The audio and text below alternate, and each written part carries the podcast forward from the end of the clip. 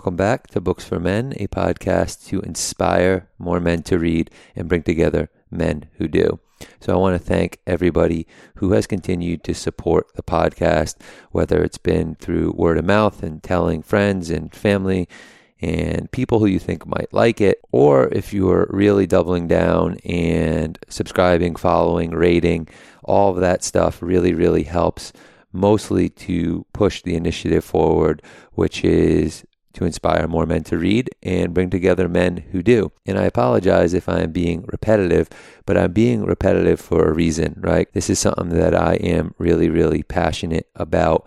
And as the months move on here, even since I've started this podcast, I start to see the importance of the initiative and the importance of this podcast. And although on the surface it might appear to be trivial, I assure you it's not. It's a small dent that I hope to make in society. And if I can even inspire one man who wouldn't normally read to pick up a book, one of the books that I recommend, or any book for that matter, then I feel like I've done my part in my job as the host of this show and the creator of this show. Young men need leadership just as young women do. And although that that's not going to come from one singular source, being a small part of that puzzle is really, really important to me. On that note, I should say that just because this is a show designed for men and this is called Books for Men doesn't mean that I don't want female listeners or doesn't mean that I'm not going to feature books written by females. I've featured several already over the first couple months. That would just be silly and dumb and not reflective at all of the reading I do or I want you to do. Because one of the biggest points of emphasis that I want to make on what reading can do for you is it provides an immense amount of empathy. When you're intimately involved with a book, let's say, it brings you close to that person's perspective. And so the wider range of books that you can read, the more empathetic you're going to be with the world around you. It's important to not only read men, but also to read women and to read books that are authored by individuals from all different races. And if you've noticed, which you probably haven't, because I haven't made it a point of emphasis for a reason, I've featured all of that so far on books for men because I think that it's really important to making you a more well rounded reader. Now, I'm a realist and I understand that you're not going to read every single book that I recommend here. And if you read one of them, that I am lucky. And I know from my own reading experience that you're more susceptible to doing that if you feel some kind of connection with the writer. You get interested in a book or in a topic of a book because you feel some kind of connection. And so the wider of a net that I can cast within, of course, my interests, the more or the greater likelihood there is that I'm going to feature something that you may enjoy. And that's the goal of the show, really, along with fully inspiring the people who do read, which is I know a lot of you who listen to this show for obvious reasons, to pick up something new or to try a new book. This is a recap episode, so I will get off my soapbox now and I will recap the month of October. It was a really good month. We stuck with a trend both in the fiction and nonfiction realm. So, in the fiction realm, we featured two books that will probably outlive all of us. The first one was called The Road by Cormac McCarthy, and it's a post apocalyptic novel about a boy and his father trying to survive in what remains of a burned down America.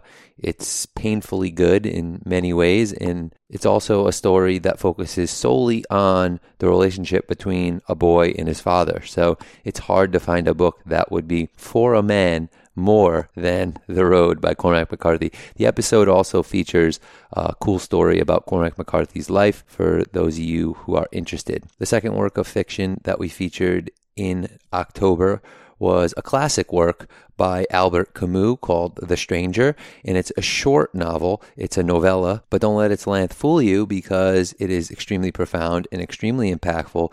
It is a novel or a novella that will challenge you to think about life and humanity in a way that perhaps you don't do very often. In short, the book is about a man who is faced with the absurd. So, events that don't have any logical reasoning, and how does he respond, and what does that say about humanity at large? So, both of these books were in the literary fiction genre, and I will move away from that in the next month and feature two books that are completely different. And in the nonfiction realm, in this past month, I featured two books that are in the world of music. One of them is a biography, and that was the first one called Love Me Do by Michael Braun. And it's a book about a historic moment in cultural history, really, Beatlemania. It's a behind the scenes look at the Beatles during their first British tour, right before they set the world on fire. And it's a very unique book because most books will claim to be a behind the scenes look, but this literally was because Michael Braun was a journalist who was covering the Beatles at that time and published this book originally at that time. So in the early 60s, I can't remember if it was 62 or 63, right before they came to America. The Beatles camp actually didn't want it to come out because of how close it was to representing who the Beatles actually were, which was different than the image the Beatles wanted to portray to the world. So it was originally pulled and then it got republished, and the most recent one was published in 2019. For more on that, you can go back and listen to the episode.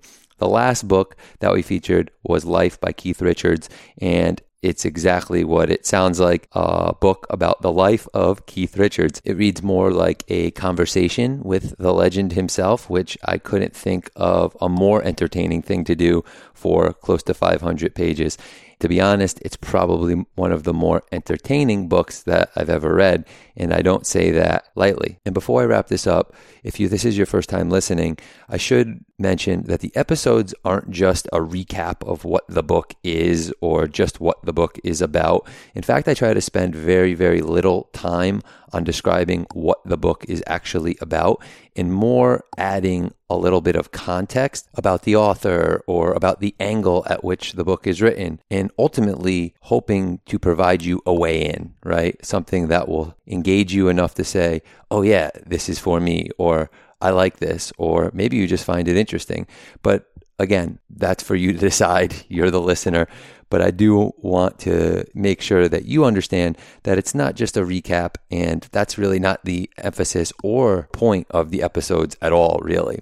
Okay, this episode is a wrap. I want to thank you so much for listening. If you enjoyed it, please, as always, share with friends, family, as I said at the beginning of this episode, that means a lot to the exposure of the initiative and providing awareness around inspiring more men to read and bringing together men who do. You can always get more information at booksformen.org, where you can also sign up for the newsletter, which is a monthly roundup of all the books and authors that you hear on the podcast. And I should mention that I'm making a little bit of a change to the newsletter, which will be going out tomorrow. And instead of having the Books for Men Hall of Fame, I'm going to feature a couple bonus books at the end of the newsletter instead. So they're not books that I featured on the show, but they're books that I read in the past month. It just gives you some random books that I read and I thought were interesting enough to share with you on the newsletter. Now you just got to go sign up for it if you haven't already.